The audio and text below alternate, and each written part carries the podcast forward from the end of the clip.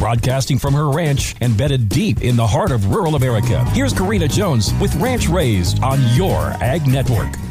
Betty Beater, Freddie Ford, here's 10 reasons why the farmer ranch truck never gets stolen. Thanks for joining me today on Ranch Raised. Number 10, they have a range of about 20 miles before they overheat, break down, or run out of gas. The number 9 reason, only the owner knows how to operate the door to get in or out. Number 8, it's difficult to drive fast when all the fence tools, grease rags, ropes, chains, syringes, buckets, boots, and loose papers in the cab are flying all over the place. Number 7, it takes too long to start and the smoke coming up through the rusted floorboards clouds your vision. Number six, the border collie on the toolbox looks a little suspect and a little mean. Number five, they're too easy to spot. The description might go something like this The driver's side door is red, the passenger side door is green, and the right front fender, it's yellow. Number four, the large round bale in the back makes it hard to see if you're being chased. You could use the mirrors if they weren't cracked and covered over with duct tape. I totally get that one. Number three, the top speed's only about 45 miles an hour before she starts chug a lug a lugging. Number two, who wants to take a truck that needs a year's worth of maintenance, U joints, $3,000 in bodywork, tail lights, and a windshield? And the number one reason why the farmer ranch truck never gets stolen, it's hard to commit a crime with everyone waving at you, especially here in the Midwest.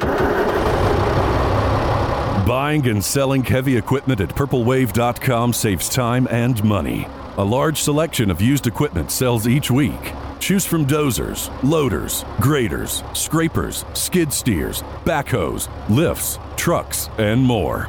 With no reserves and no minimums, buying is straightforward and simple. Find what you need to get the job done now at purplewave.com.